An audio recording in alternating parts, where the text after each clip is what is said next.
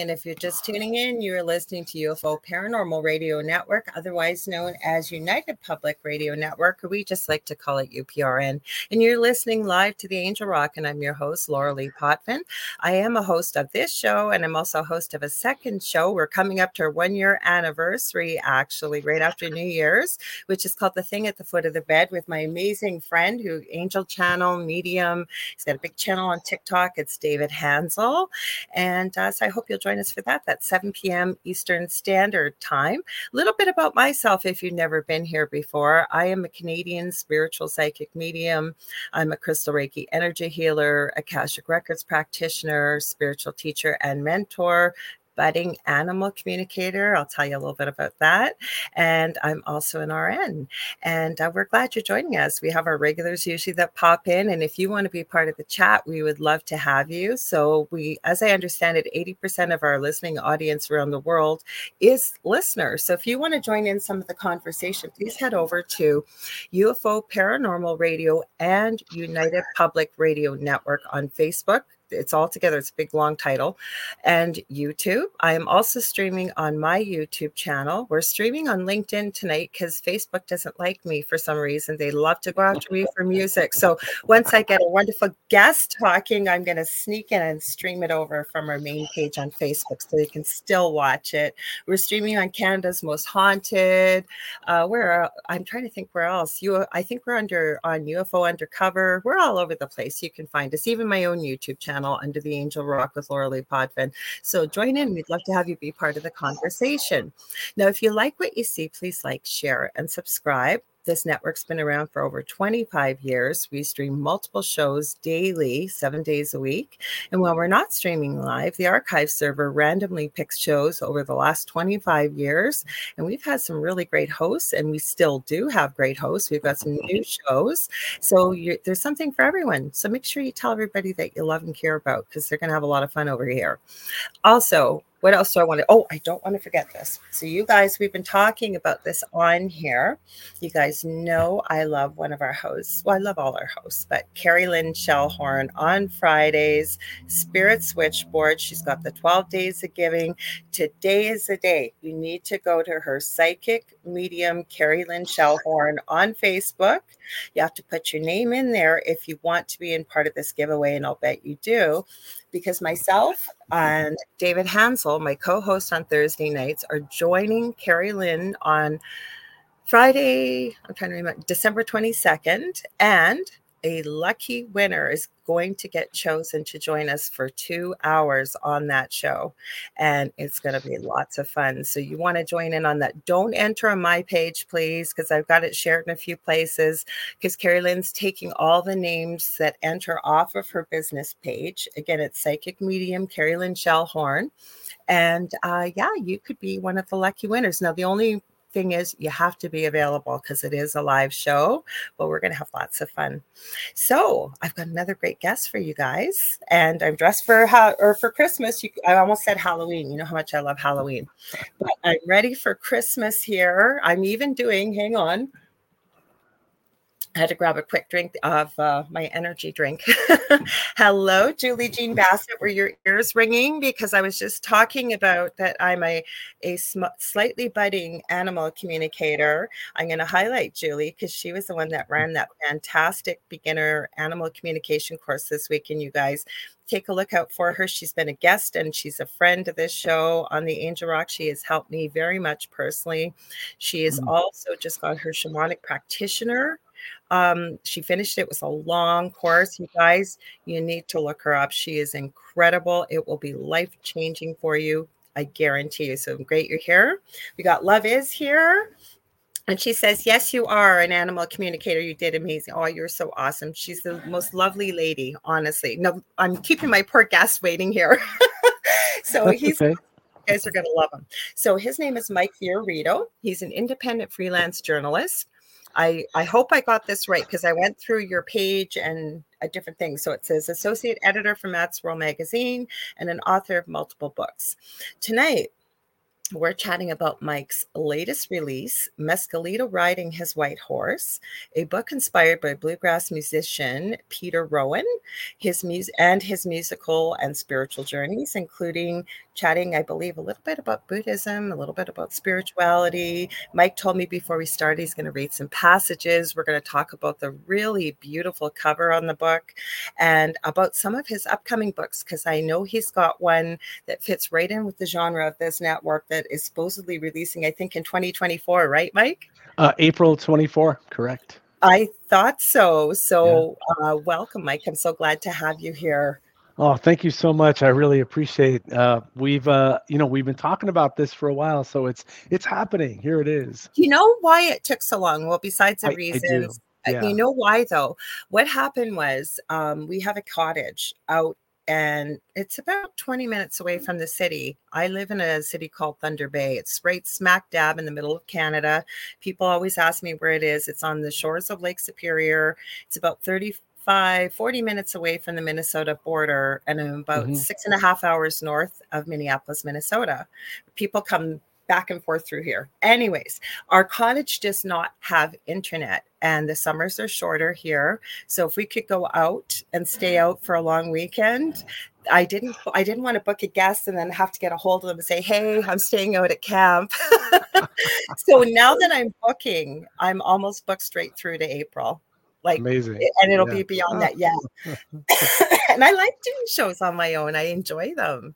So yeah. um we had a nice little bit like that and we had a few guests sprinkled in that i because the waiting list is long because gavin your wonderful publisher and uh, good friend he's amazing gavin davies he keeps me busy always sends me the best authors so thank you for being so patient absolutely yeah so Gavin's a, a, wonderful guy too. I really, uh, he's. He, oh my! He's, I've had him as can't help but love him. I've had him help as, but love him. Oh yeah, huh. Oh, sorry, I, I have a bit of a delay. I forgot to tell you that. So you guys know that if you've been here, but I forgot to tell Mike. So I would never purposely speak over you. So if I do, I apologize. Um, no, Gavin is amazing, and he stayed up with the time difference because my show used to be a lot later on Mondays. Like I think it started at 11 p.m. And so I think it was like three in the, the, morning. morning. Came yeah. on. Mm-hmm. but we had fun. So I want to talk to you about this. I, I did a little research on you. I found out you play music. So mm-hmm. have you been playing and you sing? You sing beautifully. So thank you. tell me about this. Like how'd you get into music and writing? Sure. And- Sure. Uh, I think like you, you know, I'm, I'm a, I'm, I've always been creative. I've, I've always been interested in, um, in writing and, uh, I've been writing maybe maybe badly at first. Um, I don't think so. well, as a as a kid though, you know there are things there are things uh, that uh, are helpful. You know, going I would say going to graduate school was important. At the right. same time, for writing, uh, actually for English literature, but at the same time, you have to let go of it. So when you're a kid, you have this uh, incredible uh, fecundity you're so there's so your imagination is so rich and you're and free. you do it and you're free. Mm-hmm. um i would say that a little bit of shaping helped so that's what i meant by that. Um we used to play we started playing uh, like a lot of kids you know i'm 57 years old. Um at the time li- almost. Yeah yeah. Mm-hmm. you know listening to rock music and um that's really that drew me in and the icon iconography and the imagery of rock music. Mm-hmm. And uh, my friend, my best friend Lan, he's still my best friend. We're still in touch oh, uh, all the time. He lives in Florida mm-hmm. now, mm-hmm. and uh, we started. The first thing we did, if you could believe, I did an Elvis Presley uh, impersonation. I so think I was... knew Elvis from the womb. my mother just is still the biggest Elvis fan.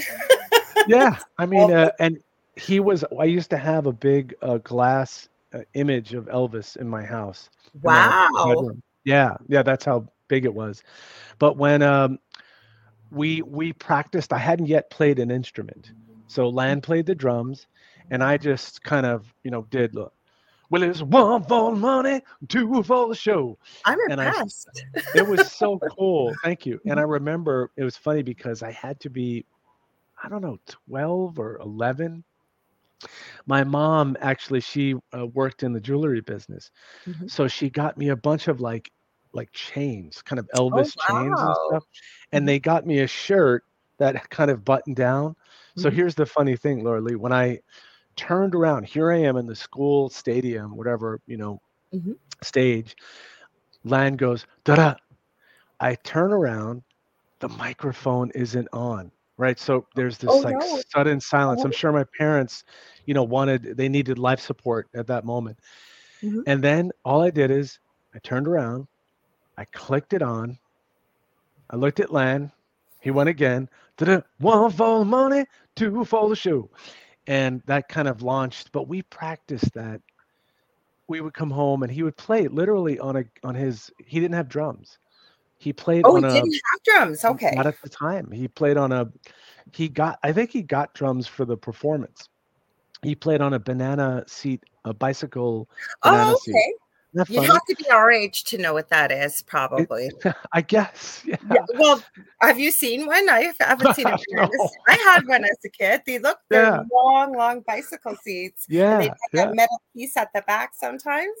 Exactly, exactly. And it was so it was really fun, but we practiced that one song over and over, over and over again. And um then I said, you know, I probably should learn how to play guitar. So I started playing, learning how to play. I really just picked up guitar and started playing. hmm And um then I started I started to take lessons because there there are some fundamental things that are helpful uh, to know. And we formed a band. You know, our band was called Gemini because we're both Geminis. And um, you know, we were real improvisers, and you know, we just would get up there and uh, jam Led Zeppelin songs, Jimi Hendrix. So that kind of launched my interest, I think, in music. I think I've always had an ear uh, for music to play and and just and to listen as well. So not just no not just the playing part. I'm a uh, some people are deep listeners, and that's you know no judgment on how anybody takes in music, but I can you know I can just sit and listen just to music. My wife and I will often sit on a Friday night or really any night, Mhm. and we'll just listen to music and and just We do that at my house. yeah just listening. My So, you know- partner's a Gemini, and I, when I was talking to you, I won't say too much, but I'll tell you what we were talking about certain people with paranormal and music backgrounds. I thought, oh my gosh, I live with one. Yeah. Didn't think of that. And he did almost what you're explaining. He had two brothers, and they one played the drums, and my partner plays uh, piano and guitar, almost the same age, and Wow. his brother plays many instruments. And they started a band, like sort of sounds similar at the same age, not quite the same, but similar. Yeah. Oh, I'd love to hear. I'd love to hear the music. Um, but I think, yeah, I think there's something. There is a connection between uh, creativity and I think the receptivity to the paranormal. It doesn't always work that way because sometimes people have zero interest and they suddenly find themselves with incredible uh, ability, uh, you know, for Well, you telepathic know or I do? I was going to throw in here. Yeah. One of the things, because I do mentor and teach people as well, is I use, I have a video on my YouTube channel because I have some teaching videos under the video link um, tab. And one of them is, I think it's why the power of, I forget the name, it's something about the power of the lyrics and the music, why it's so important. And I get into that. But mainly what I do with people when I'm teaching them to if you will, quiet their mind and start to listen to this inner guidance that we all have and intuition is to listen to music and pick out one instrument and listen to all different kinds Mm. and just focus on that one instrument and then pick another one because Mm. it teaches you to tune out the other noise that goes on even on in our brain and how to really listen. Mhm. It's very true. We we do a lot of that, and um and I like different kinds of music. You know, Mhm. classical, Bach. Yeah. I love uh I love Palestrina. You know, masses. Mhm. Um, I it's like being in an ocean of voices, and you're kind of engulfed and swept Mhm. away. And uh, so, it's music has always been the foundation. You know, I found myself writing about music and becoming a music journalist, not Mm-hmm. just music, but I do a lot of music journalism. Um, I Cool. I was writing for newspapers and uh, journals and magazines. I mean, I've done food reviews, which I didn't think I. Yeah, yeah. I. It's funny because it's an interesting thing, and I think all of these creative endeavors, they're they kind of they can catalyze journeys. Uh, they become they themselves become the passport. You know, I think my writing is is a passport to I'm here, um, meeting people. You're going Mhm. backstage. You know, uh, meeting different kinds of people, um, and uh, what uh, I was asked to do a uh, uh, go to a restaurant and you know just go do a review for the newspaper and I Mhm. said, "You really don't know much about food." And and the guy said, "Just go and talk about the neighborhood. Just tell a story." Mhm. Okay, that I can do. You know what's funny, uh, Laura? I wound up writing, I probably about twelve pieces on food, Mhm. and they became a part of a book that got published. So, uh, you know, that book? pardon? Oh, the name? it, that was called uh, "Sleeping with Fishes." Oh that was- wow! What a cool name. Yeah, it kind of it's a bit of tongue in cheek. So it comes Mhm. from uh, it comes from The Godfather, and so it's a bit of an exploration of uh, of my you know Italian American heritage and playing with stereotype and but I go into you know Neapolitan music, which is very key to you know my interests. I've done a lot of research and listening in that, but also talking about food. You know, talking about things that are very specifically kind of Italian American Mhm. um, that my mom would make, for example, right. uh, certain kinds of foods and things. But my point is that just from you know the invitation, and some of us are you say, oh gosh, I don't, I, I can't do that. I'm not sure, but you go and you do it, and then you find yourself aloft on a journey. And so, you know, again, I would never consider myself like a food expert, but to anyone out there, you know, if the door opens, just go through it and then figure it out afterwards. Um, But it kind of, if you think about it though, right? And it doesn't matter. And I always say, because people wouldn't consider it even healing, but it is, whether it's food in many cultures, especially I was a community visiting nurse before I hurt my back. And I actually was teach. I set up a college course, and I was teaching fellow nurses how to work within the community because you work on your own, and culture is so important, and especially in numerous cultures. And I'm not Italian. A lot of people think I am, but I uh, grew up. All of our friends and family friends were Italian, so I was very immersed in the culture. And I would consider in the Italian culture, food is love, right? mhm, and it so. also is an art form it's very healing food can be it's nourishing i mean it's fuel for our bodies but also music right? And it's Mhm. all to do with our senses and people don't really put a lot of thought into that right? Yeah, it, it definitely, and I think what was what's very key about these, you know, most Amer- most uh, uh, uh, Italians from that live in Canada and that live in the United States, they came from the South because they were fleeing. oh we have some Uh, northerns i knew a lot of northern people up here too from north italy you well you get a little, you know, smattering, but the you know the the large majority because they were kind of fleeing, you know, poverty essentially. Uh, they were fleeing um, oppression eh, because Mhm. even in even in Italy, the South was oppressed, and uh, so a lot of the food is very simple, and that's part of the the charm and the is whatever you have, you make something. And we would have, I remember growing up, my mom would make linguine with clam sauce from a can, you know, Progresso, Il Progresso. And till today, when I eat that, now you have to add some things to it Mhm. from a can. It is just mind blowing. Um, so it's that the idea of the simple, the the basic. You open the the cabinet, whatever you have, you make it, and it I think becomes that's a uh, sign of a great cook, though, yeah. that regardless of what you have, and you make it taste homemade and it's unique and it's delicious. Yeah, Mhm. absolutely. and there's an interesting story that it relates, I think, to to our topic, and we will get to you know. I I have so many questions. I knew oh. I would. So, and I I love talking. You know what I love about this, and I tell people, like, don't get me wrong, we connected via email, but I'm I don't meet most of my guests until five minutes before they come on, and I like it that way because it's like I want to know your story. I want to know yeah. how did you get here? Why did you write this book?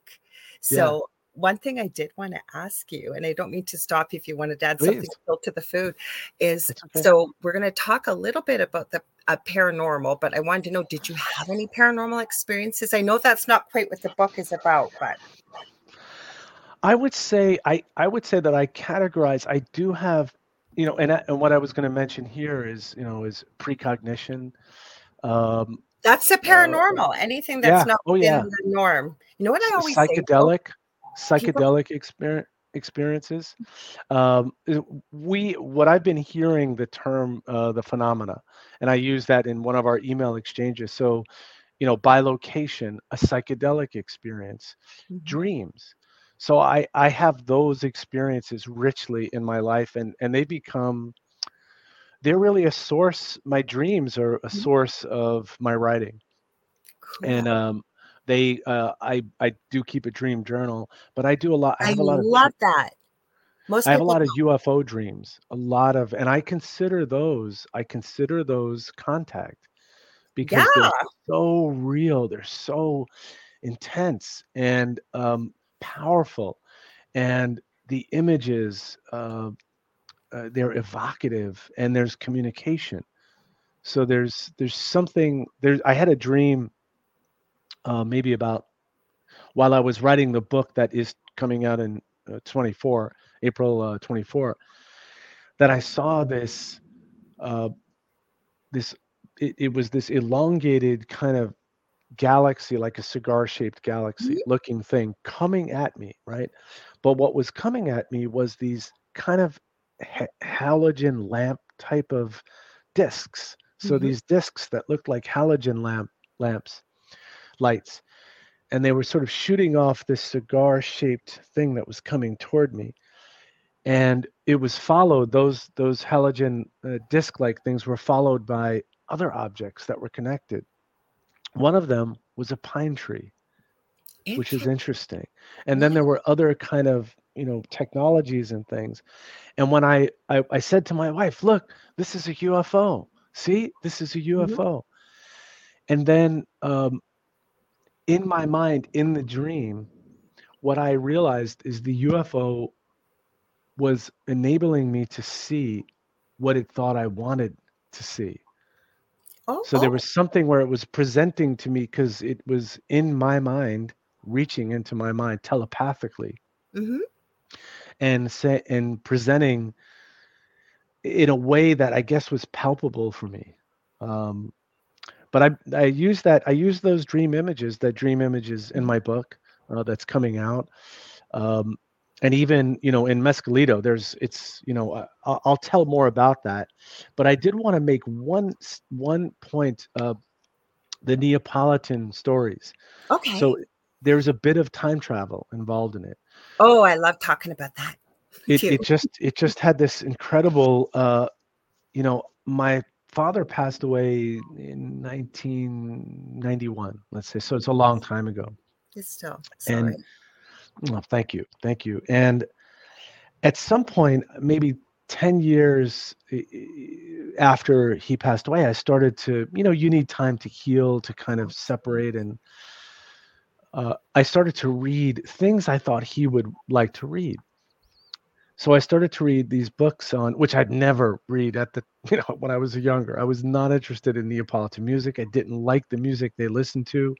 Now I love it. Um, but I started to read a, a book on Neapolitan music, and I mm-hmm. became so interested. I wrote to the author, and then he and I started to correspond. Um, in the meantime, I'd been writing stories, but they weren't fully formed yet. Mm-hmm this author kind of became a bit of a mentor to me and he was like send me your stories you know send me mm-hmm. so i sent him and he gave me some great advice and there wasn't like red marks red lines mm-hmm. it was kind of just you know how some people you can connect on creative things yeah. and they can provide that little bit of glue or whatever it is that you need um, and anyway it i wound up writing a series of stories and i wound up writing a book as a result of it.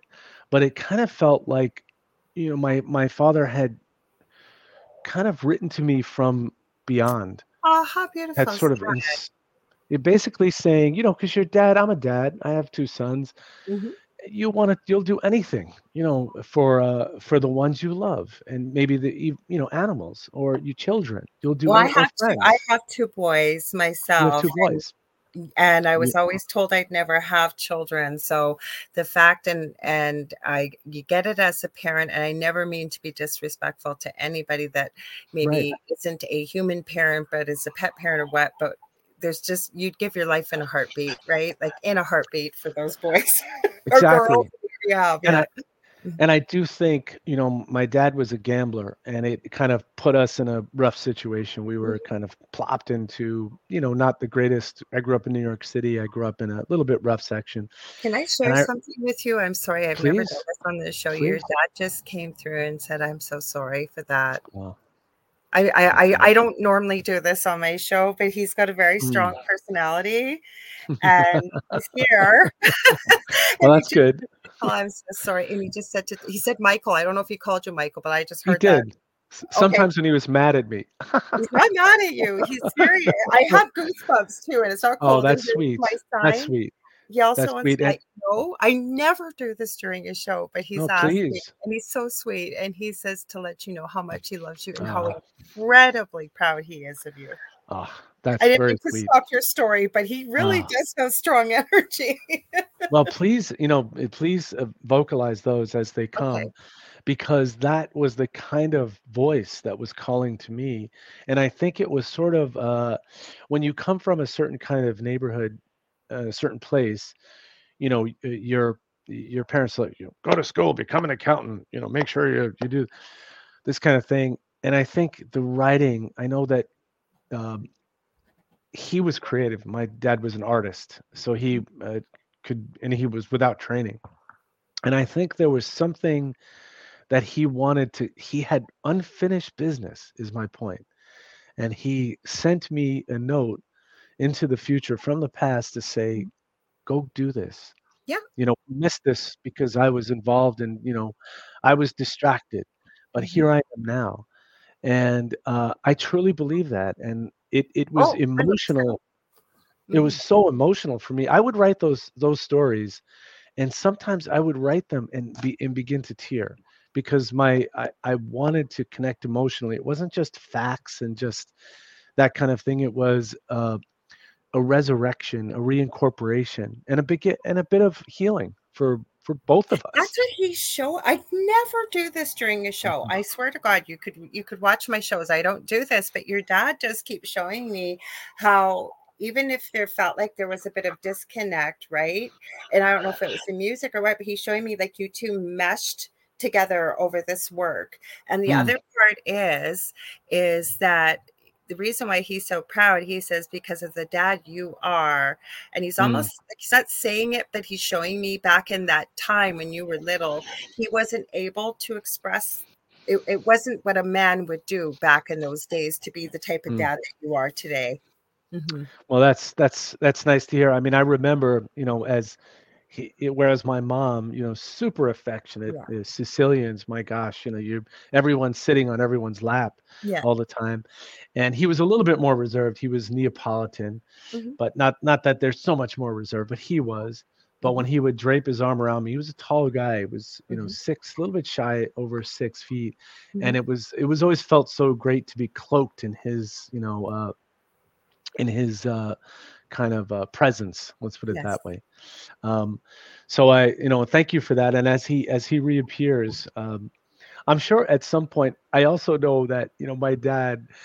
I was always into the wild and into the uh, super imaginative, um, and maybe he couldn't always go there with me, but also he did he did invite me there you know, as well. I Yeah, because time, yeah. okay, what I talk about with time, I'm getting super excited. Sorry, but I am because when you said that he wrote you a letter from the past and projected it into the future, on the other side, whatever people want to call it, heaven, mm-hmm. the universe, whatever, there is no time. And and it's the present, past, and future all happening at the same time. So I was hearing a huge yes, yes, and you get this, you got it from him. Yeah. Mm-hmm. And it's really throughout, even in my current work, there's uh, uh, the the work that hasn't yet come out. Um, there are sections with with him in it because there's some, uh, you know, there's there's some uh, there's a spirit. They're your parents that you they they stay with you all your life. Of course, you're part of them. Exactly, and uh, and I feel very thankful. I mean, there were things I said that I revealed that he probably would kill me for saying. But at the same time, there are things I think that it was a cleansing for both of us. You know what the beauty in it is when we go back home, and I truly believe this. I've studied near death experiences professionally and personally for over 40 years. Plus, I had one as a toddler. And the beauty in it is we play a role when we come down here, right? We're an everlasting soul, spirit, whatever you want to call it. And we're just here having a human experience. So you experienced your dad in this lifetime in his human role, but that's not who he is as a soul, right? So he would never ever, and I know what you meant, but he'd probably kill yeah. me for what I said.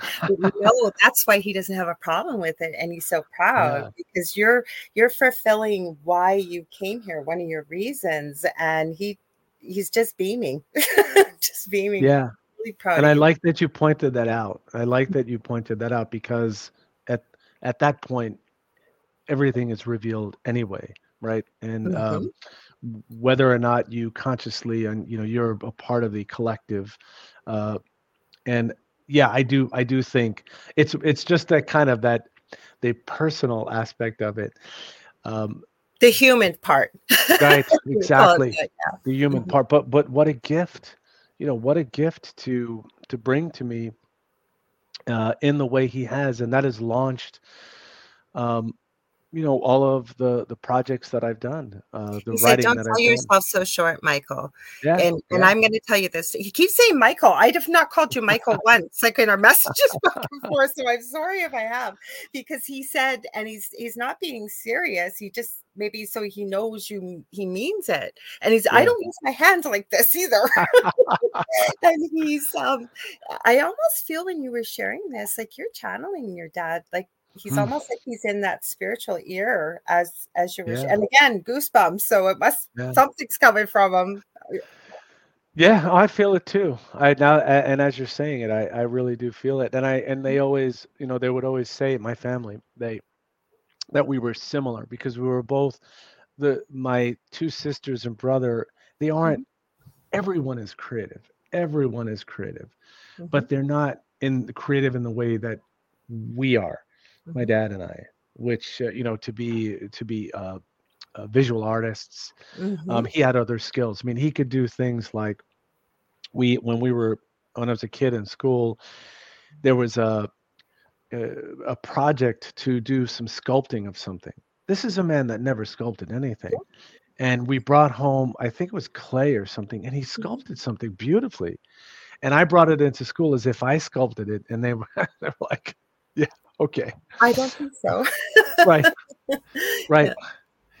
Yeah. Real uh, a real creative uh, artist, and uh, I still have his works till these day till this day. I actually did a show of his work. It was my work and his work. A friend of mine who's an artist has a, a studio, and in the, in his uh, studio we did a show of it. There were other people involved as well, generational connection of art. So a friend of mine showed her uncle's work.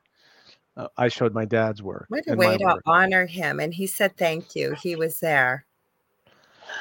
Yeah, yeah. Well, you're welcome, Dad. And I digitized all his work, and I've I've made copies of everything, and I've also given I've uh, framed some of his work and given them to uh, to my uh, family. So what my brother to him, Mike. Yeah, Mm-hmm. I know he appreciated. They were lying in a closet that my mom had, and I said, "You're just leaving. What's you know? Can I can I have these?" So I mm-hmm. gobbled them up, and I did everything with them, digitized them, framed them professionally, so they they they will live on they were honored the way they sh- they were meant to not that your mom dishonored them but you you i almost feel like you you recognize the importance and the beauty in them that needed to be shared with the rest of the family and whom you shared mm-hmm. it with it's that reciprocity and by mm-hmm. the way michael you know i was kind of joking but he did there was there was a lot of michael so I've uh, never like because yeah, we have email. Yeah. I've never once been tempted to call you Michael, and it just yeah. came out like it kept coming out. I was like, "Where's this coming from?" Yeah, yeah. So that's so cool. I could see why you're a writer, though, from how you described yourself as a child, because I think to be a good writer, which I would consider you to be, is that you have to have that type of super creativity and imagination and all those little bits and pieces to bring it together to weave a story that people want to read. Mm-hmm. Because you could read nonfiction and it can get quite dry, but if you've got a creative writer, and I'm not saying that's you, I'm saying not the creative writer part, I'm talking about the dry nonfiction. Mm-hmm. If you have a really good creative writer, people, you could write the phone book and people would read it because you have that ability to craft the story and draw them in. Yeah, you know, telling the story. And I, I think it takes a few things. And, you know, not that I'm pontificating about, you know, uh, uh, uh writing, but it takes a few things. One is, uh, I like the way the Russians say, you need to have a good butt. And what that means is you have to sit it down and do the work it there is inspiration but writing actually from the writing comes inspiration and from the writing the work and the sweat comes there's birth that happens in that process mm-hmm. Mm-hmm. Um, you know when i was writing it's funny i'll tell you the story of mescalito that uh, yeah let's get into it because that's an interesting title so it actually comes from uh, it comes from a, a song that uh, Peter Rowan, who I will talk about, um, okay. it, it, that one of his songs, and he he says uh, um, it's called the the song is called the Free Mexican Air Force.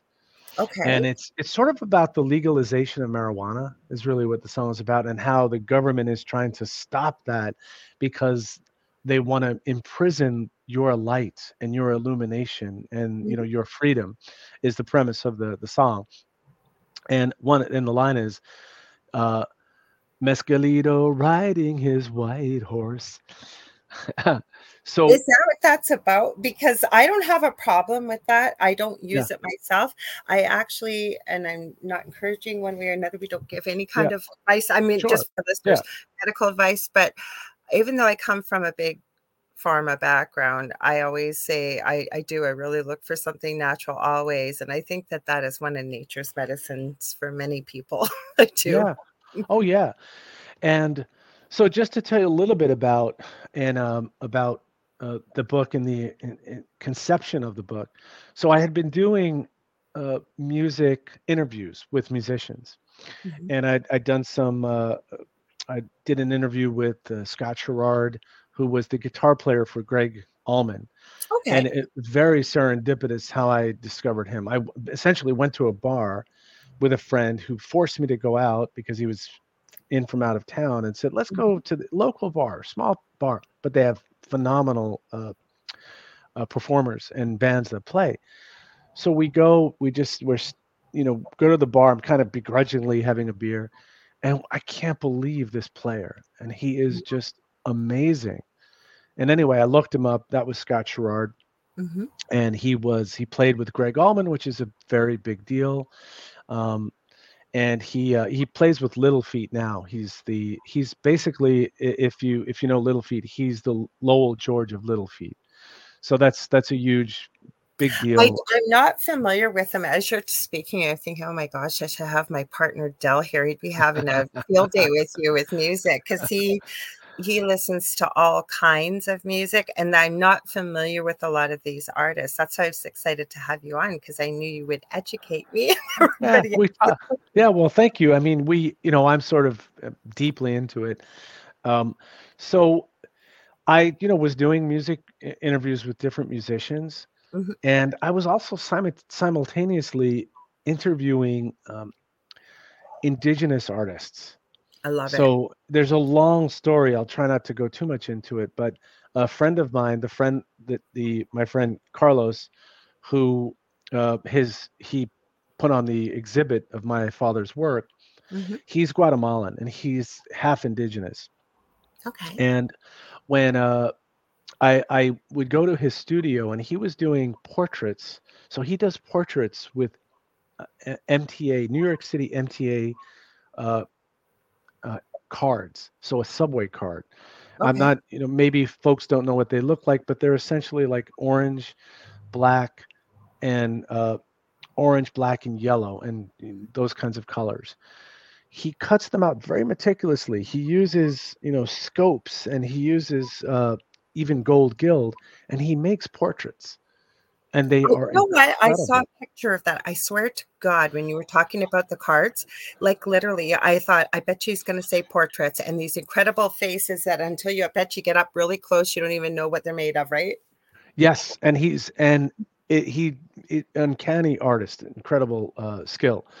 So he was doing these portraits of indigenous artists, and it, it connects to Mescalito. We'll get there. I'm in his studio. We go there on a Friday night. We just kind of hang out, have a few beers. You know, we'll talk art, but we're also just having fun.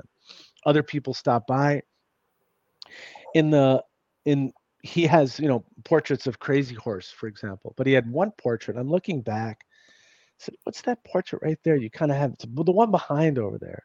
Mm-hmm. Takes the portrait out, and the portrait of the is of uh, this guy Ernie Paniccioli now. Ernie Paniccioli is half Cree, and uh, he's actually half Italian by his name. Interesting.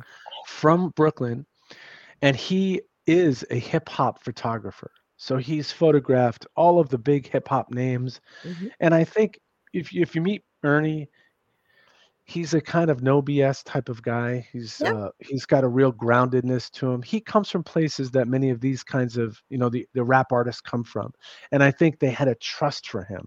So and when you see his his fo- yeah, when you see his photos, he captures something about them, and there's a trust that you could see. There's a relaxedness, and that's why he was so you know famous. Anyway. Um, this portrait of Ernie, uh, you know, I say I have to meet Ernie. I have to talk to him. So I I wound up doing an interview with Ernie. Subsequently, we've become pretty good friends. That's cool. At some point, Ernie said he felt like he trusted me. You know, I I did the article and uh, the eyes of the portrait were so alive. They were just you could feel a, a spirit behind the eyes. Mm-hmm. And I said, uh, Ernie said, "Hey, Mike, would you be interested in interviewing a, this Tibetan singer, Yungchen Lhamo?" And I said, "Sure." And he goes, you know, because he couldn't help it. He says, "You have to, you know, you have to take care of her. You have to, you know, I trust you." And I said, "Of course, of course, Ernie. I'll, of course, I'll take care of her. I'll do the right thing. Be very respectful." Uh, I met Yungchen on. I actually met her. This was during COVID, so we did a a Zoom uh, call, and she was dressed. She's from Tibet, and she was wearing Tibetan, you know, regalia. And as I'm speaking to her, she's praying because this is something Tibetans often do. So she was, oh as we're goodness. speaking. yeah, it was kind of, you know, it took me a few seconds. Um, culture comes in once again, right? Culture comes in. and you know i i have been i've been you know i've been meditating i've been interested in buddhism i've i'm interested in world religions i'm interested in wisdom traditions in general but i do like the metaphysics i'm very drawn to the metaphysics of buddhism um, i'm drawn to the ethical and the moral aspects of it not that i live you know firmly by those i do my best aspirationally to live by them. We all do. We try all, our best. we're flawed we're flawed. Yeah and anyway, I had read that Yungchen, who she miraculously left Tibet, fled Tibet with her son on her back, she said, and found herself in Australia, where she got into the music scene and she was picked up by Peter Gabriel's record label. Oh wow. Big deal. Mm-hmm. She put out an album. She was a you know a big sensation. Uh, she's been on the world stage with Paul McCartney and you know other oh, folks. Um, when she met Ernie Paniccioli, she met him at some gala, and she said, uh, Ernie said to me, he goes, she walked up to me. Ernie looks, he looks uh, uh, indigenous. He, she said, he said, she walked up to me, put her hands on my hands, and basically called me a brother and he said he was so moved by her. Yeah. That, you know, and it was emotional, and he was sort of it was a little embarrassing. You know, he, all these people, Mick Jagger, Paul McCartney, or, and and this woman singles him out. Anyway, I had read that Yungchen met with, uh, had performed with Peter Rowan, mm-hmm. who is a, a bluegrass legend. So that's that's really who the book is inspired by Peter Rowan. Okay. So I said, um, uh, she said, "Would you like to meet him?" I never ask people when I meet musicians. You know, they've played with the the the big ones. They've played with. It's you know, kind of tacky, though, really, right? Tacky. Like, how do you? I never ask. I always say I never really want to be famous unless you had a lot of people around you when you were nobody, right? Because somebody always wants something from you. It's true. It's very much, and you know, I'm as a as a music journalist. You know, I I often my I want them to feel comfortable. I at the end of the day, it's my greatest goal is I don't, by the way, interview people that I or musicians and artists mm-hmm. that I don't really like. So okay. because I don't, what's the point of of writing an article about music or art or something you don't like? I just don't. That's not me. I'm not going to go there. But when she said, "Do you want to talk to Peter?" I mean, I would have said, "Can you please introduce me to Peter Rowan?" So she said, uh, "Do you want to talk to him?" I said, "Yes." Uh, we texted, and then she says, "He's waiting for your call." Now let me dial back a little bit. Um, so Peter Rowan played. I, I, realize many people may not know what bluegrass is. I'll sort of talk about it for a bit. So bluegrass is basically it's a form of it, it's in a way a subgenre of country music. Mm-hmm. It's faster. There's a there's an emphasis on uh, kind of gospel singing. Uh, there's an emphasis on musician virtuosity. Mm-hmm. And so it's kind of like country music, but it, it's a little bit more. Of course, it's evolved. I was trying to find a bluegrass Christmas song because I like to kind of make my banners for the show, but I really I couldn't find one that jived with me. So I'm interested in hearing your take on this, why you're drawn to it. And I'm already hearing some interesting things. So yeah, when I was a kid, I mean, you couldn't be more uh, further away from bluegrass being from Queens, New York mm-hmm. in the 70s. You, you couldn't be more far away. Right. But it did eke in through the culture. It came in through things like hee haw. And it comes in through even mm-hmm. you know, advertisements. It's it's in there mm-hmm. in the culture. So we we got bits of it. Deliverance, the movie you know, I know it's a pretty intense movie. Yeah. Mm-hmm. I know it's I know what it's about, but I haven't seen it. yeah. Well, yeah. the music and the music was, you know, performed by very established bluegrass musicians. When I I I heard bluegrass um here and there, but the important thing to say as well is that Peter Rowan, who played with Bill Monroe, who's considered the father of bluegrass, okay. he did he did kind of uh, he did create something new. There were different kinds of things like ragtime. There was um, you know gospel music. There was country music. Uh, there was western swing, but he kind of cobbled it all together and created this this very different form that hadn't yet existed. So Peter played with uh, Bill Monroe. He was a kid. He was maybe 22, 23, uh, touring the world with him. He left Bill Monroe and the Bluegrass Boys, and then he went on to become a kind of psychedelic, uh, play psychedelic music. Um, he's kind of earned a reputation as being a kind of psychedelic cowboy. Anyway, he played, in a group called Old and In the Way, and Old and In the Way, one of the members was Jerry Garcia. I know so who that is. yeah, exactly. But that's exactly the point that you hit it right on the head. Yeah. Jerry Garcia had such a huge footprint and such a huge following, the Grateful Dead, mm-hmm. that what they were attracted to is, I think Peter was attracted to Jerry's um, imagination and uh, incredible musical uh, journey that that Jerry Garcia had launched. Jerry was attracted to Peter's. He was a he's one of the sources. He played with Bill Monroe, so their music brought bluegrass to people like me and to people around people from the cities, not not people from only from Rosine, Kentucky, or from Tennessee, or from you know those parts where okay, maybe so the I want to ask you. It's driving me crazy. Yeah, so sure. Oh, I want to ask if this is the same person I'm thinking of. Have you heard of the comedian Leanne Morgan? I have, yes. Okay. She talks about her eldest son being a little old man and into bluegrass and country. And I, I I'm positive she said his favorite artist was was Bill Monroe. It was either Bill Monroe or something to that effect. I don't know if it was or not. What I um because I'm positive that's the genre. He would and he would have been quite old, quite a little old man. I think he's still yeah. alive, is he not? Uh, Bill Monroe, he passed away. He's okay. he, he would yeah he he would probably be like near a hundred. Uh, yeah, because he was he was old. Like her son's probably in his mid to late twenties. It sounds like, but when he was a little boy, he just and they're from Tennessee. And I'm positive she was talking about this Bill Monroe because she talks about it in one of her comedy things. And I'm positive. I had to ask you because I, I think that's who she was talking about. If she likes bluegrass, she probably likes Bill Monroe because he's, you know, he's no, it was one. her son as a little boy. She was talking about him being this little, little old man in a little boy's body and bringing him to bluegrass and gospel uh, concerts when little, you know, teenagers didn't go to those kind of things. Right, right. Son. Yeah. Yeah, Sorry, we dragged. no, please, please. Uh, it, it's it's best when we're uh, when it's two way. I I get uh, so caught up in what I'm uh, uh, saying, so I apologize if I'm uh, you know. no, I'm I'm like glued to this listening.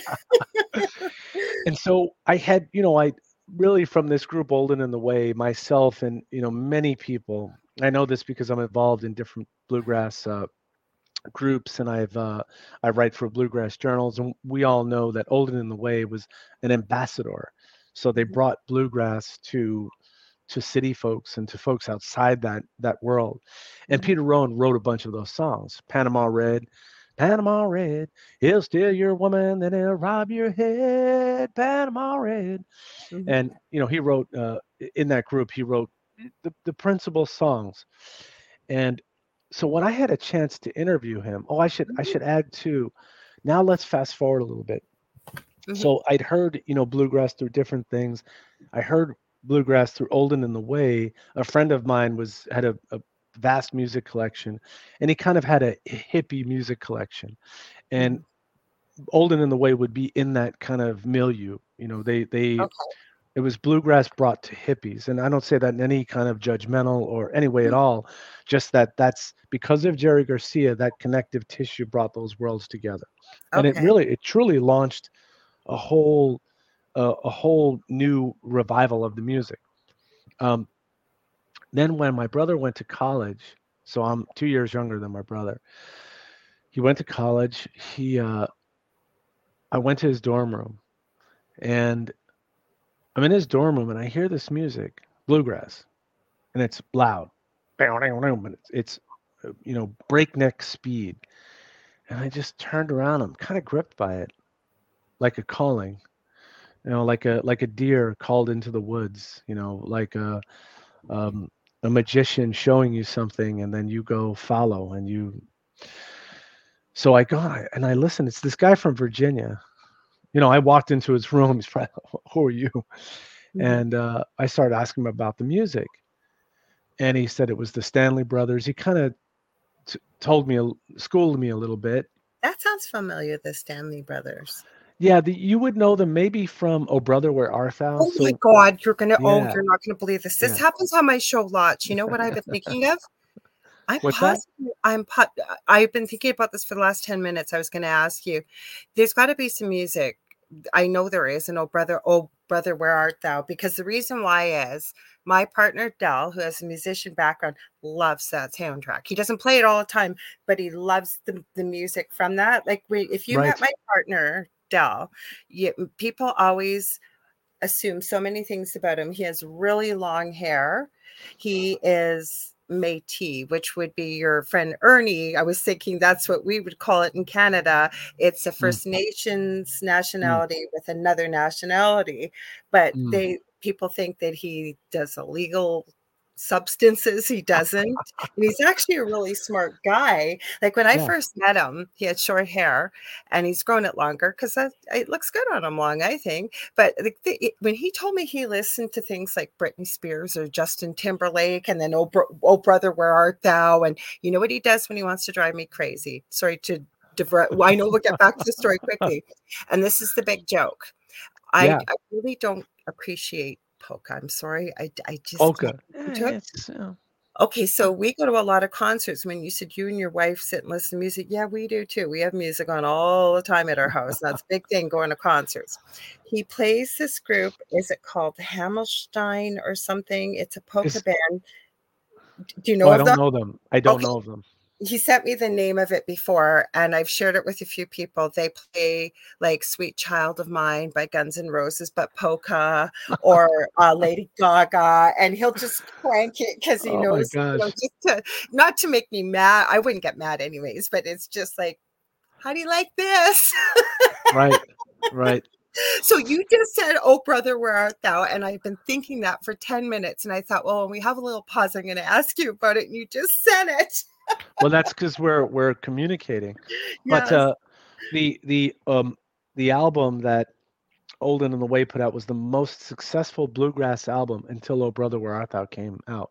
Ah, and uh, okay. and and that really launched. Uh, you know that that kind of brought you know it popularized because it's always been in the it's always been regional and kind of in the background mm-hmm. um, but where i was going with it is that when I I had I'd grown up with this music and I'd grown up it's you know listening to it in in you know we grew up in projects and in the winter when it was freezing cold we would sit in the project stairways mm-hmm. and have a little eight you know uh, not not an eight track it was a cassette radio and would listen to music and this the ghetto blaster we used to call ghetto it blaster oh yeah. Yeah we have i have i have a funny story well i have stories about my uh the uh, the attempted theft of my uh, ghetto blaster. How dare they? oh my gosh, it was pretty intense. It's pretty. I it was pretty you. intense. Mm-hmm. Um, but you know that when you hear something all of your life, it just music. Music gets deep into your your subconscious. It becomes part of the fabric, your soul. Part of your soul. And you know what I always say about our genre too? And I always say, oh God, we sound like we're 90 years old going back in my day. But no, if you think about our genre, like if they were, I always hate labels that they call us Gen Xers or millennials, but we are, I think we are one of the most malleable age periods in our modern times because back in the day, if you had a TV, it was black and white. You might have had one channel. And then remember the phones, like a, uh, one of the funniest videos on YouTube is when people show their kids the rotary phone and say, How do you use it? And kids have no idea. You like we're all in the back in the day, if you needed privacy, you're yanking that phone cord in your room and closing the door. And then, you know, when you tell people you didn't have a portable phone, and then you went to, uh, we finally had color TVs, and there was eight tracks for music back in the day and records. And now records records are becoming an art form again, which I think is very important. But you went from mm-hmm. eight tracks and then eventually you went to CDs and DVDs and VCR tapes, and then you're going to MP3 players. And, you know, mm-hmm. we really had to change a lot. We had no computers. True. No. Mm-hmm. It's very so true. I think we're very diverse. We we we uh and things changed. They did. They changed mm-hmm. rapidly. I mean, I had mm-hmm. albums, cassettes, then CDs, and then now what's you know. Do you remember and, when you used to buy a whole cassette just for one song? oh yeah, oh yeah. I did have eight tracks too. I mean, I do I do remember having an eight. My dad had them. Yeah, I remember. Yeah. Mm-hmm. And um, we had some. I, I I don't remember the artist, but you know, music has that way of, you know, if you think when you at weddings, mm-hmm. funerals, mm-hmm. at graduations, yeah. at revolutions, you know, there's music accompanying good and bad. But it becomes it it's so um, it's so evocative. You can hear a song, I can start crying. I could listen to something and just mm-hmm. be reminded of a time, of a place. It's you that it's why you know, you Pardon? know why I think it's so important? You know why? Because I I think one of our first senses in the womb to develop is hearing.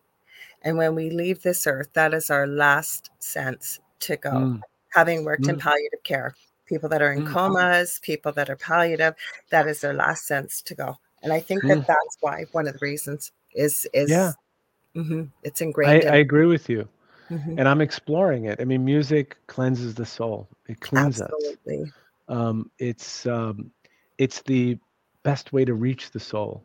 I mean, it is. I shouldn't say it's one way. It is a way to reach the soul. There Music are many ways from heaven. That. Okay. Yeah. And there aren't words in our language to explain the colors and what you see and the mm. music. Mm. Like, and you could see why when you've had an experience and it gets so ingrained in your soul and there's music that you associate with that or think about even a movie how boring mm-hmm. a movie would be with no music and people don't think about those kind of things or even the sound effects that's yeah. what makes the experience you music is really mm-hmm. almost the language of life i think i i agree and it's and it's it's it has a, a depth to it because it's beyond language it's it goes into places of your your brain and your body and your experience and some are tucked away some are kind of mm-hmm. you know maybe they're memories maybe they're pockets the akashic records you know it kind of triggers these mm-hmm. uh, these um callings and they could be from a time you you in this life didn't experience mm-hmm. so there's that richness so when i finally did i interviewed uh, peter now Peter is 82 now. When okay. I interviewed him, I interviewed him, say like let's say four or three years ago. I don't remember. Mm-hmm.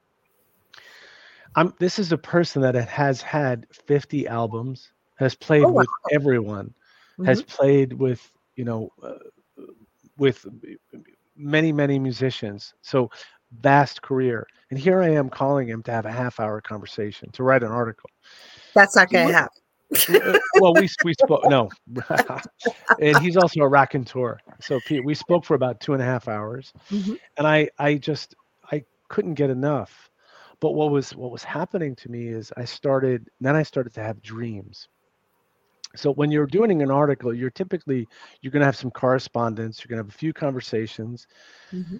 and you know it doesn't necessarily end in the in that half hour. You might iterate over uh, uh, email but I started to have wild, you know, imaginings and wild dreams. And had a past life with this. I think you've had a couple past lives with him. I'm feeling.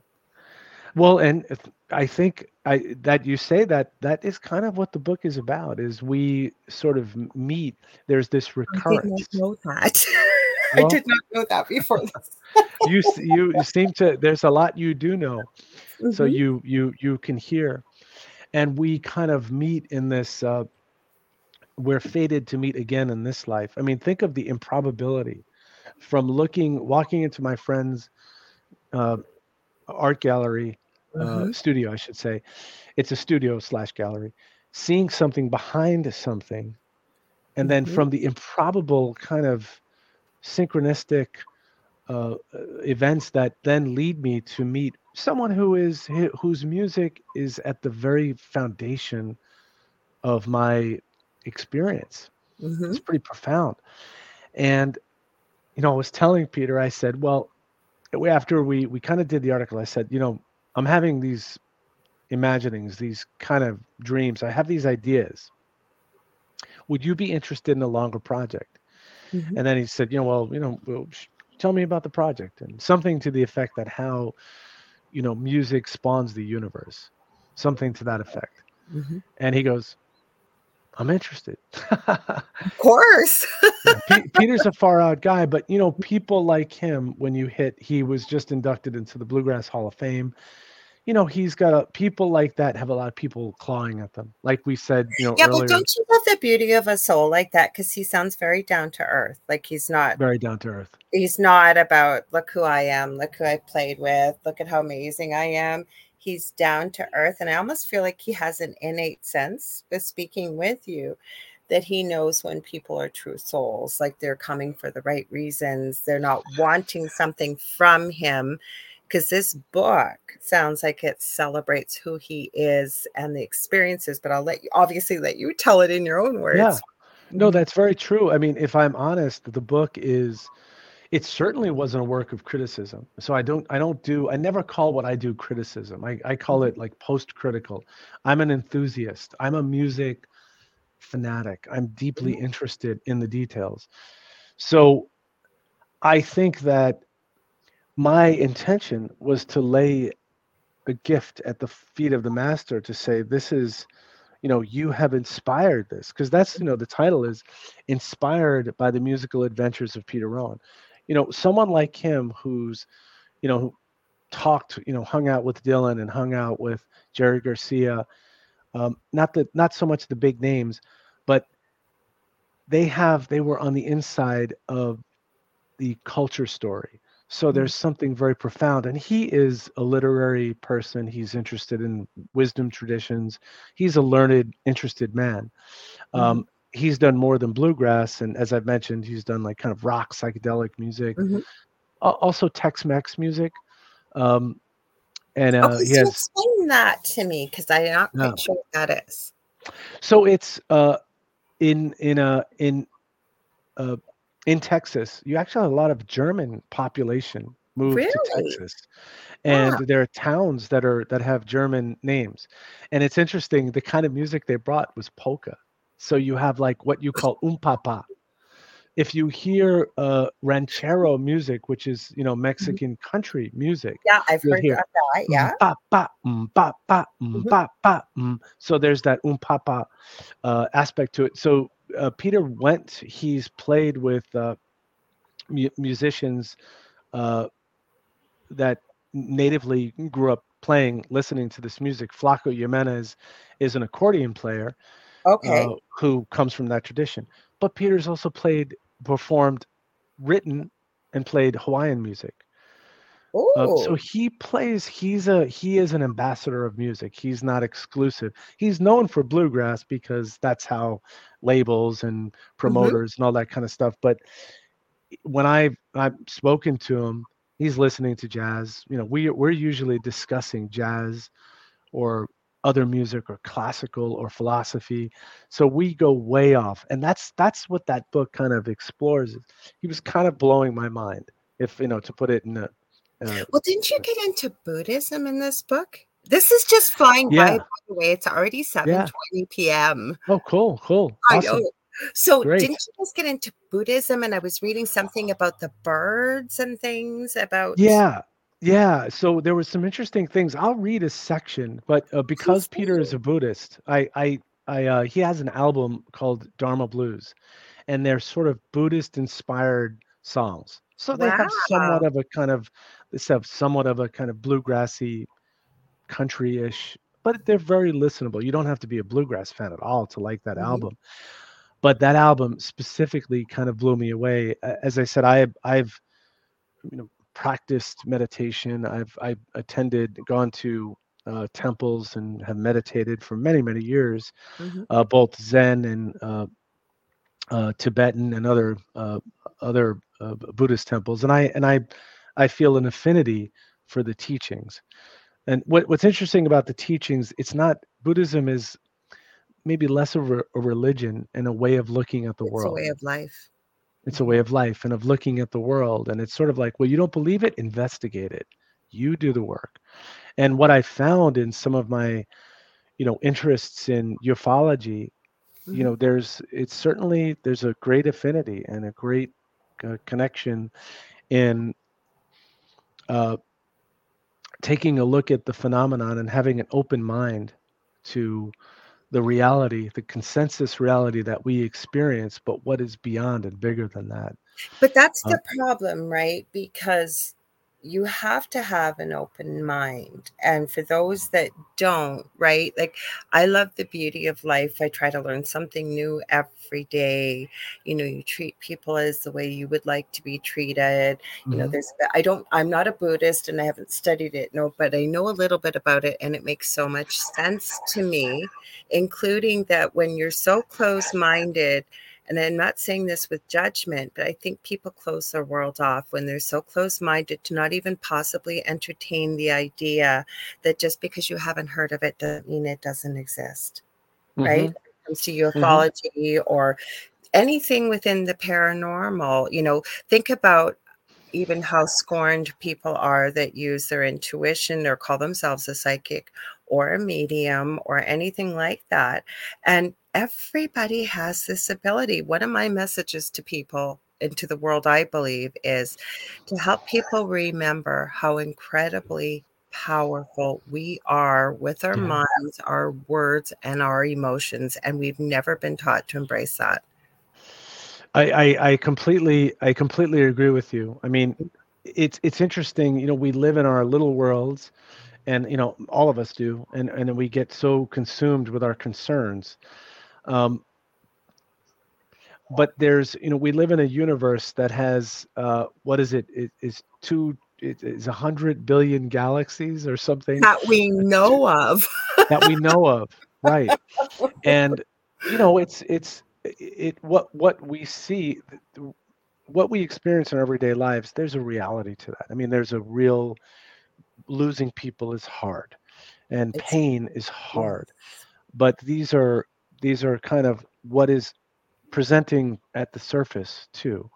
And there's uh, to think that the title of my new book that's coming out is called for all we know. Because oh, no for way. all we know that's and i'll i'll talk a little bit about that later mm-hmm. but for all we know we don't know a lot. We we're really nascent. We're little babies out there. That's and how just, spirit explains humanity and i've um I've had some experiences with missing time and possibly UFO, UFOs. I have some incredible videos I've taken and mm. it's it but my whole point is when you connect with and we can there there are beings that will connect with us if you want and people may think i'm crazy but i'm telling you they will and it's always shown to me from spirit a spiritual perspective or even from I, I don't like to call them aliens. I think that's very disrespectful. So, if extraterrestrial, however you want to describe it, but we are a young race, and I know humanity confounds other races. They never mind that we're a young race, but our propensity for violence and some of the more negative emotions and things like that, because they've evolved so much further past that. Plus, I also believe if you believe in reincarnation, that many of us have already had lives on other planets and as other, you know, extraterrestrials or species, mm-hmm. whatever you want to call it, right? Mm-hmm. Yeah, I, I, you know, it, our science, which I, I, I, I value empirical science, but mm-hmm. our science gets too wrapped up in its own story. And if mm-hmm. you think of, you know, science is often there's a revolution in science and then suddenly what is known becomes now just a smaller piece of a greater puzzle. So you know there's there we're constantly relearning uh, or reevaluating. I mean look at the, the quantum you know physics. Uh, you can be uh, things can be particles and waves. They can be in two places. Mm-hmm. they can they can experiments can show two results or a mm-hmm. myriad of results of uh, in doing experiments, we can't predict exactly um, the where particles will be. We can predict them by statistical oh. I'm still here. Sorry, my battery I was unplugged. I didn't even know. Sorry. you were unplugged, no, man. I didn't even know. I'm. That's why I was like, oh, you know what's so odd about this? And I swear to God, if there was ever a fly on my wall at the house, Dell, my partner Dell, and I, and I work with two other psychic mediums and channels. We were talking just about this quantum physics and vibration and frequency and harmonics and this stuff on the weekend. I swear to God, we were. you were you were uh, you were sending me notes, you know, kind of uh, through the through the ether. Well, but, know, I'm going to read his comment. He maybe this yeah. we'll have to have a listen. Kevin says I keep hearing whispering of it, whispering voice when I'm speaking. Really, so when I'm to, speaking, or you? When I am. So mm. I don't know. Maybe we've got. I I have had EVPs, and people have had EVPs happen. I don't know. Mm. Maybe it's your dad. I don't know. Maybe you'll well, hear. Uh, please, uh, please tell me what he's saying. I don't know. Like I said, um, I'll have a listen. And Kevin or yeah. and Dragon, he's a um, there's other regular people here too listening. He goes, past past few times you spoke. So like he'll have a listen. Probably I'll have a listen. Anybody in the replay. So if any of you listening and you hear that or you pick it up, please be sure to send it to me or Mike. You're on Facebook too. I know I'm going to give you a chance at the end or wherever on yeah. social media. Let Mike have a listen too if you pick it up if you can isolate it. We'll see what we do. yeah. Hear. Well, thank you, mm-hmm. thank you. Yeah, um, and and so I think that just to go back to that's what uh, attracted me uh, to Buddhism, but I think it's it's completely it's completely consistent with what I've read uh, mm-hmm. in ufology. And what's interesting is in after while writing this book, I often when I'm writing something, I'm re- I start reading things to get inspiration. And so I came upon a book called The Flip by Jeff Kripal okay. which is is about paranormal and it's about ufology. And it's a very concise book, very readable. And that if I showed you my library, my wife is beginning to get worried. It's it's it's increased a third fold or so. And it's you know the the UFO phenomena, which includes paranormal subject, uh, uh, of course, the UFO subject, and it gets very deep into philosophy, philosophy of mind, and mm-hmm. I, I, think recently more more so it's become a, a, compendium of related subjects i just went this weekend to there's the uh, anomalous uh, in new york city they've had these uh, anomalous events and it's a gathering of people from different disciplines some are philosophers some mm-hmm. are psychics some are government former government people and it's it's I love talking about that. all of these people coming together and mm-hmm. kind of with a different point of view. Some are pure scientists at mm-hmm. some point were only just scientific thinking and then had experiences that made them question the education that they received and the kind of i would say mainstream view of what is acceptable uh, interpretations of the universe Okay, so who's the judge of that, though? Right when you ask what's acceptable, that question came yeah. to mind right away. Who gets yeah. to judge what's what's acceptable and what's not? So I'm dying to hear this. I mean, I think I think a lot of it is I think where that those paradigms come from. I think at the end of in this my opinion, I think that the the institutions, the corporations that kind of control the uh, control messages because for us to be divinely inspired by who we yeah. are and what this experience is and the interconnectivity between you know me and which is very buddhist between me and you and between me and a mountain me and the trees and the birds when if i start to become too enamored with that i become a danger to the you know the corporations and the institutions you know mm-hmm. government and corporations are kind mm-hmm. of bound up together and so i think that they are the ones if i'm to call someone out uh, to call something out because and a part of what people ask for disclosure on ufo subject mm-hmm. so i kind of feel you know the government is doesn't first of all they don't know what to say what are they going to say? They're going to say, well, there are these things that happen that, frankly, we don't understand. They are magical. I think they know more than they're. They do know more. Yeah. You know what Doctor said this weekend, and I don't know why, but he said, I've never heard him say this, but when we were having this conversation, he has said, I have a funny feeling in the year 2024 that we're going to be finding out a lot of things that we weren't told. We're going to see a fall of a lot of old belief systems and things. And he seems to feel 2024, it's year of the dragon, and that there's going to be mm. a lot of things that that fall and a lot of things that are revealed and in a positive way that are revealed. Yeah, and I pray that that's true, and and it, I think that's what, it doesn't mean it's going to happen. right, right, and that's what my that's what my new book is about is about this discovery, this arc of discovery from maybe a skeptic who's creative. You know, kind of it's. I'm hoping you're going to come back and talk. Not that I'm, oh, I'm definitely going anywhere, but I'm hoping you're going to come back and talk about your new book too. please, please, I definitely want to.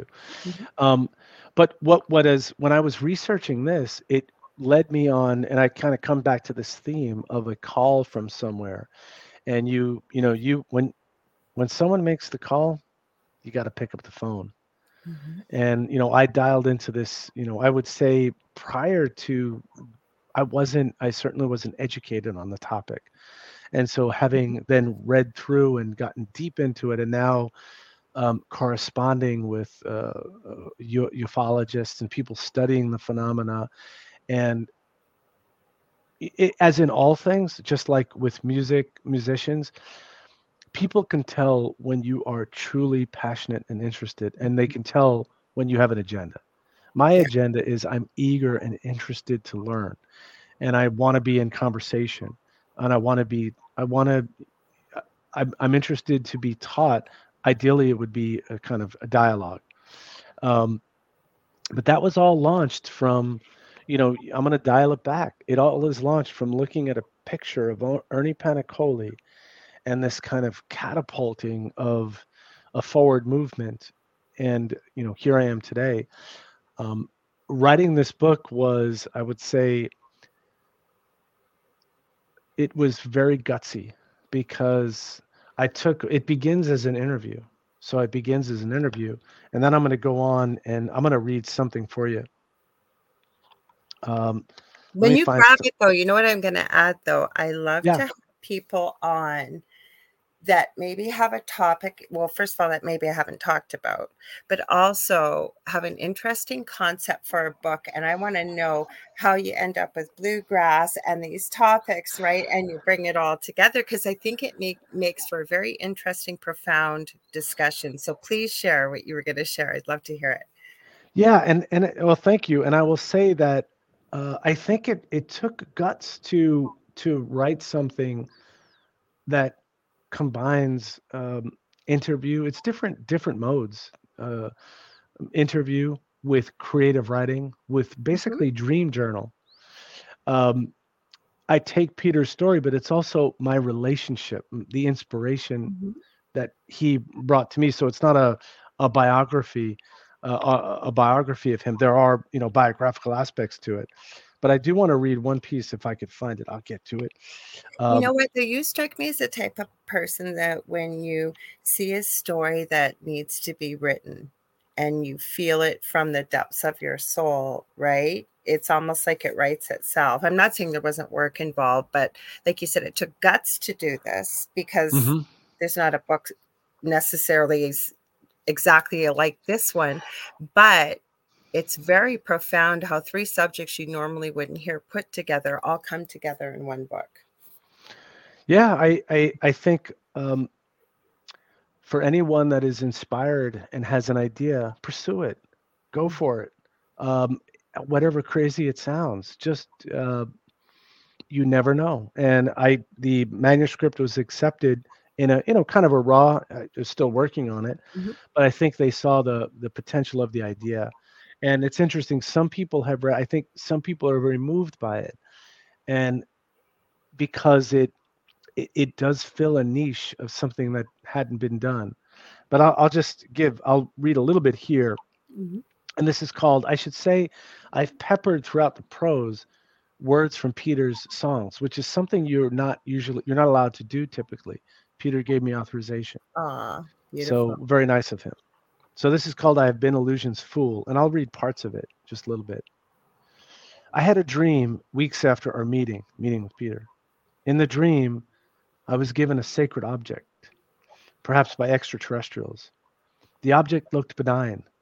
When I looked closer, I saw a likeness of green and I saw a likeness of a green and purple Yoda. But the image could only be discovered by holding the object sideways and upside down, like the way you might suddenly hear the encoded messages in bluegrass or in other music. You had to discover the primer to truly hear it. You had to come to this realization.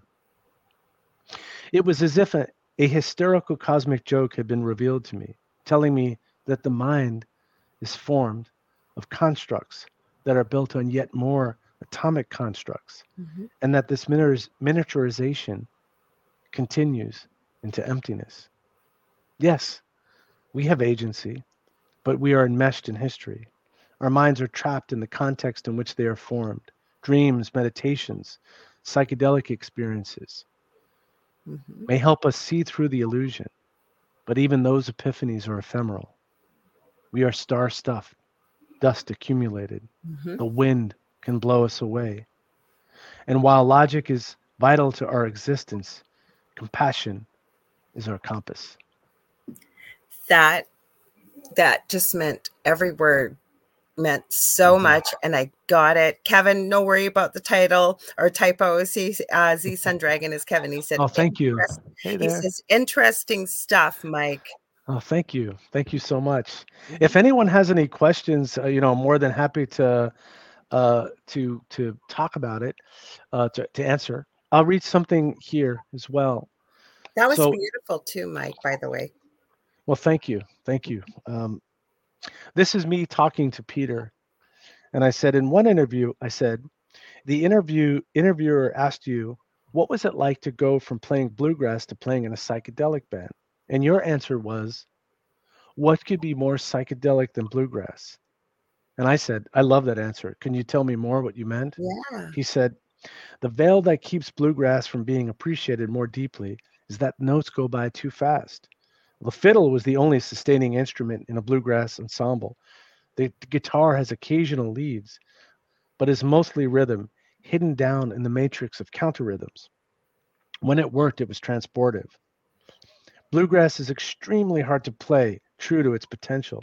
I've heard tapes of Bill Monroe shows where the band wasn't up to it, but that didn't stop Bill Monroe.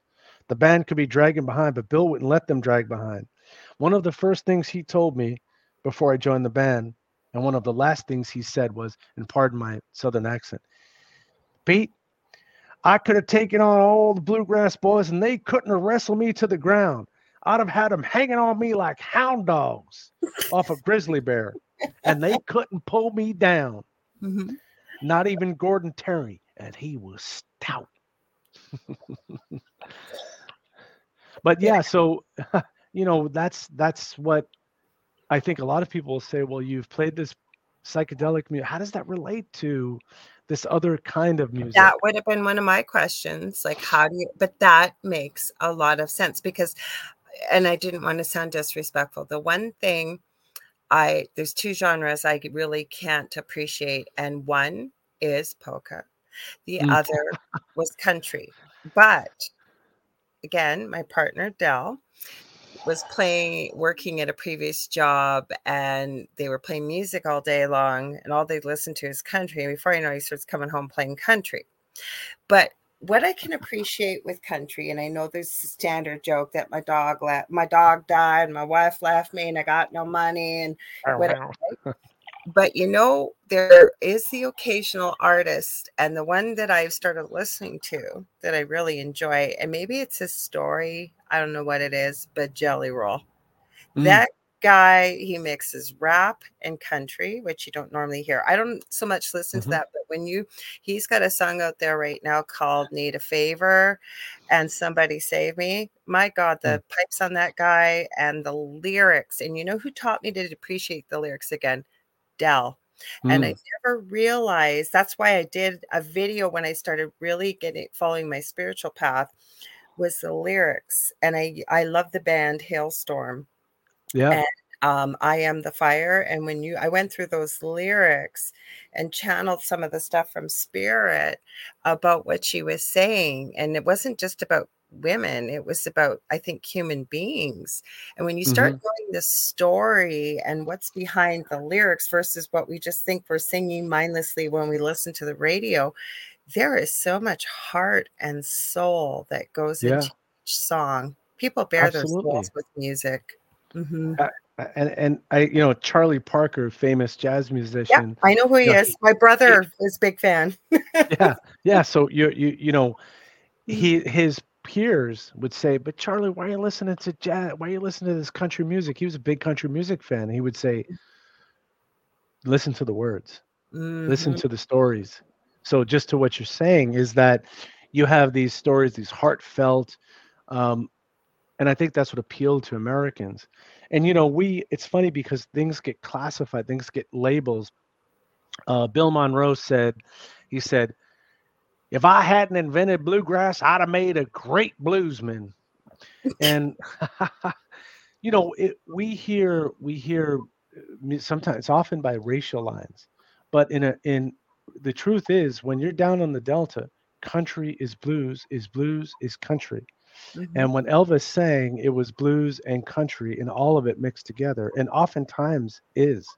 You'll hear country singers and there's a kind of we we can't escape it. There's blues in the music. It's like mm-hmm. it's like what's in the water. you can't uh, jazz though, right? Yeah, like, totally. Yeah, jazz, and I could never understand when I was younger why people appreciate jazz.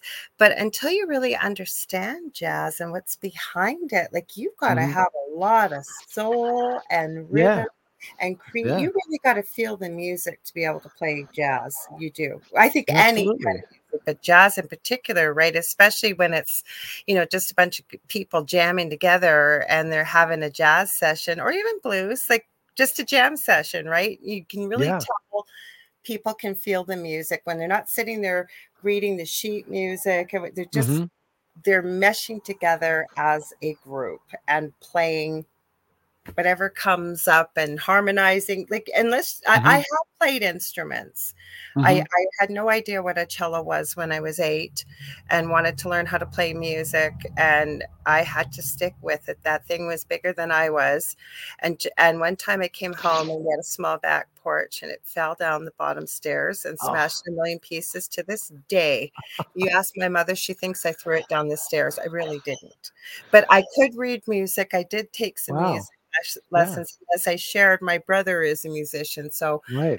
my partner. So I really do love and appreciate music. So yeah, yeah, and it's you know uh, you you said that you know jazz it, it it, don't mean a thing if it don't have that swing you know so if you can noodle endlessly and if this is true in, in bluegrass as well um, when you stick to the melody it's like uh, I'm keeping you engaged in the story and it's an adventure. And this mm-hmm. is true with all music. And I'm taken on a journey. And ex- you know, I, I do appreciate I like all kinds of music. I can listen mm-hmm. to John Cage and I can listen to like static electricity with a with a bit of a rhythm sound and they they have it drives it, those things can drive my wife nuts. Um I know what I like. Like I know within a few notes. Sure. Like for example, the band Muse is very heavy bass centered. And years ago, I heard them, and the first two notes, I was like, "Oh my god, I I, I have to I have to hear more of this band." And right. then they became more commercial. So I'll know. So say if I heard a bluegrass song and first couple of notes it hit me I would be drawn in. So I can't say even polka, like uh, even though it's a big joke, and I found the name for you as we are talking. I'm going to say it for people. Yeah. Um, shared it with one of my clients recently, and she had a good laugh. So the name of it is called, um, it's H E I M Heim at Damage. It's wow. It's, and if you look it up, look up polka, sweet child of mine for anybody listening and she actually does have a good voice. You know what she floored me with? There was a one recently. She can actually play the guitar. I was I was wow. floored. She dresses in the typical Oktoberfest, you know, the tops down here, and we got the cleavage. And I'm sorry, I I'm going to say this. She has a mole right here when she's singing, and it just keeps reminding me of Austin Powers. Don't look at the mole. but she she does have a good voice. I will give her that, and the fact that yeah. she can get on a guitar that that impressed me. So even yeah. that tolerate now. Before it's like, what is this? Or your wife probably same thing you were saying, driving your wife nuts. yeah, and she's very tolerant, and I do understand. I mean, there are things that you know that I do want to be moved but there are Mm. things that can be intellectually interesting. You say, "Oh, that's wow, okay, that's what interesting what that's happening there." But I think some of us are tuned into. I mean, I can we're listening to music and I hear a car horn, beep, eh, eh, eh, eh, and I kind of see the connection there. Mhm, I mean, if you're looking, if you're open, you mhm. know, uh, maybe you can find it, and maybe, you know, from that you can write a song. Uh, I but agree. even, you know, even in, you know, you listen to I am a man of constant sorrow. I've seen troubles all my way. There's blues in that, you know. Absolutely. I Mhm. Did I freeze on you? I was born and raised. Oh, I think I'm back though, right? What's Am I that? back? I didn't know if it was you or it was back? me. Uh, You're back. Hopefully, they'll let us know in the comments. But I was worried because sometimes, if we're going to get snow, sometimes it'll be me. Even though I, I swear to everybody, I've upped my internet to the highest degree it can go. It's fiber optic, and it'll still do it to me. There's going to be bad weather. Mike froze. Kevin. Yeah. Uh, Kevin froze. it happens. Yeah, yeah. I, it could be my son. You know, he's in there. You know, he's 12. You know, and gosh knows what he's doing in there. But you know, I'm sure it's a video game, uh, watching kitties or something. Um, oh, Well, so I see it. 20, almost 26 year old, he has severe autism. So he's very much like, without any disrespect, about a five to seven year old, but he gets quite animated and sometimes a little angry when he's playing video games. He always says before I go live, "Okay, mommy, I'm going to be really quiet when I when you when you're doing your show." Yes, I I uh, I uh, I can imagine for sure. Mhm. And uh, you know, he does it too, uh, Travis. Um, by the Mhm. way, he's named after Merle Travis, who was Oh, a, a, a, a, a born in Muhlenberg County, Kentucky, and he plays a style of guitar that I uh, that I have emulated, and it's a part of what I do. Uh, not only, but uh, I can pick and I can pluck, I can strum and I can rock. I can do it all. I was impressed. I told you when I went to your Instagram. oh, thanks. and you have a pinned post. You have a good voice, and uh, you. you're playing that. It really reminded me of what my brother plays. That's why I said to you, my brother's a musician. Yeah, yeah, and you we can hear. almost out of time, you know, Mike. We got about another Yeah. five minutes to chat. You Oh, might have to. you're. I hope you're. I'm putting you on the spot, but I'm hoping you're going to come back with your new book. I But we definitely never want to come back. into the really meat potatoes. But you know what? What I do before every show, I always say, okay, Spirit, where are we going with this conversation? Because Spirit knows who's going to see it or who's going to watch the replay. And people still, you, I was glad that you read some passages from your book because I, I know people are going to want to know more about this book. So, what do you want to throw in the last five minutes? I could talk to you for hours. yeah, I know. We can. We can. We're. We're. Uh. We both are, are talkers. Mhm. Maybe I could read just another little bitty Please if I could uh, find something. You know. We're not going anywhere different. yet, Kevin. Kevin says, great show. Thank you, Kevin. Oh, thank you so much. Thank you. Um. So let me find something that would be. Uh. That would. You want to pull them all in. We didn't get to that beautiful cover. We, but you Oh, know what? can I share that? Can I Yes, share it? please do Yeah. because Let me see. Let me see if I can. Um. Here. Yeah, if you um can you should be able to share it. Can you um. Share screen. yeah, yeah, So let's see. Let me go here. If I need to help you uh, do, do you see it? Is do you see it now? no. Okay, let me You see can if send I. it to me on Messenger quickly if you want, Oh, and I'll sure, up. Hang on, give me one sure, no This is what problem. we'll do. We'll get Facebook open here. This is what I I usually do. I think I have it though. I think because I see it now. Um, Actually, I have your cover. What am I doing? I have your cover. Hang on. Oh, you do? I Oh, have your cover on here. Because I remember I said I had to put the background up. Yes, yes. Give me one sec. I just got to go to Messenger. It's so funny. I didn't even think of that till just Oh, now. here it is. You know, I, I have it right here, and I finally figured it out. Oh, there you did. Hang on. Okay, let's add it to the stage. There we So go. th- this is the That's new your new book, book. Yeah. and let me get that. So uh, let me hide it. So that's the new book, and this is kind of the new book is a it's a bit of it's a novel first of all mm-hmm. um, it's being it's published by uh, it's called apprentice house press mm-hmm. and gosh it's associated with a with a university um, and i'm it, i'm i can't loyola university that's who it is. Mm-hmm. and so you'll see if if uh, folks out there into ufo- ufology have read Diana Pasulka, she's written some amazing books. She's I consider a mentor uh, to me.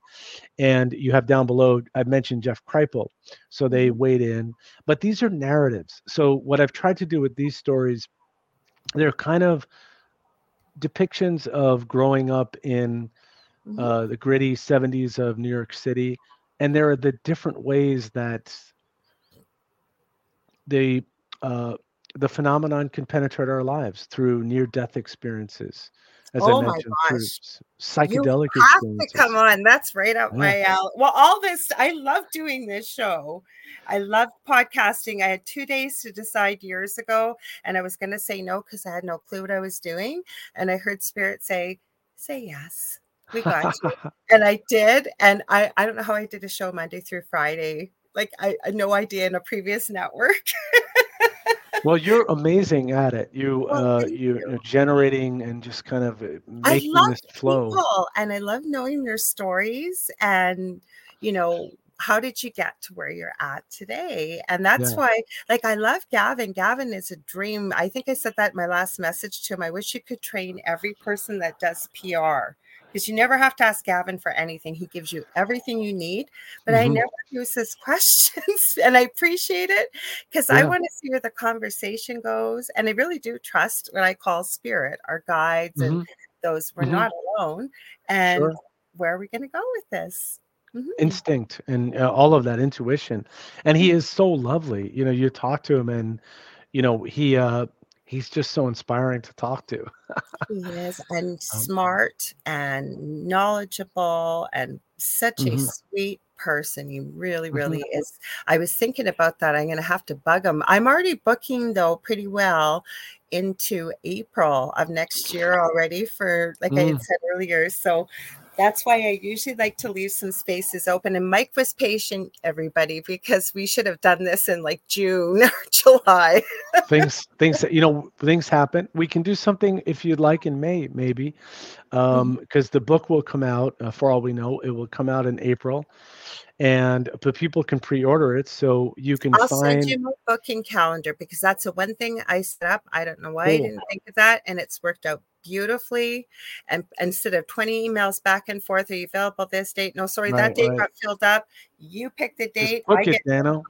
Mm-hmm. Yeah, yeah, no, I, I, absolutely. This was it's a, a, real fun uh, ride to to, and I like the fact that you don't want to meet before, so we have here we are. No, I have no problem. Like Julie, awesome. I know that's in the audience, and yeah. it's just I trust that even if I don't know the person, I know who Gavin is, and he he's never steered me wrong in the years I've been doing this. I've not had one of his wow. authors on here. I just recently told people I don't meet any of these people, and I said he he's never steered me wrong. So I just mm. trust, mm. and it works out great. Usually, always it has. Like I'm not saying I'm so great. I mean, I always feel like I have a really good conversation, and I I mm. really enjoy talking to people like yourself. So thank you for coming on. Well, me too. Your gifts you know, uh, I'm sure help you to have the vision to see those things and to be insightful. So, um, and thank you for uh, for letting me know that you were hearing, you know, my dad in the conversation. I have never done that. Like I never push my show on other people to watch, but you can ask we don't have our usual crew here tonight, so I'm not mm. sure why. There must be something because we usually have a ton of people. So we, mm. oh, Julie, you're so sweet. She said, "Great show tonight." And Lorilei is a gift. Thank you. So is Julie. She's helped yes. me out a lot. Um, but like I said, people will watch on the replay. I know they will. They'll leave comments. They'll have questions. So, how can people get a hold of you, and where can they get your books? Because you have other books too. So I would say uh, so you if you go to mikefiorito.com, let me just pop it in here. Uh, if I give it to you, or I can. Um, oh no, um it's on the banner everywhere. Oh, it's on the, right okay, up in great. the banner. How to get a hold, but just people listening. Say we got somebody over in Tibet that wants to buy your book. Yeah. So if you go to mikefiorito.com, it'll have links to all of the books with little blurb descriptions mm-hmm. and some review stuff. And um, you can get in touch with me. I'm happy to, to talk to anyone that has a question. And uh, the books are, I think they're available everywhere. Um, maybe some, uh, you know, uh, you, you, you poke around. As far as I know, the books are available everywhere. Um, awesome. So, and I, That's if cool. it, yeah, uh, so I really look forward to uh, uh, any comments or thoughts that people have. But Laura, it was so great to meet you. I uh, I know I, I can't. I'm going to send you my booking calendar after this, Please. so I want to have you back on. I do want to tell people don't go anywhere if you're enjoying this conversation. Coming up next are Philip and Julia Siracusa, friends of mine as well. They've been on my show before they came to the network, and they have the Horsefly Chronicles coming up next. They have great guests. You guys are going to love it, and I want you guys to stay tuned too, because Thursday David and I are back with the thing at the foot of the bed.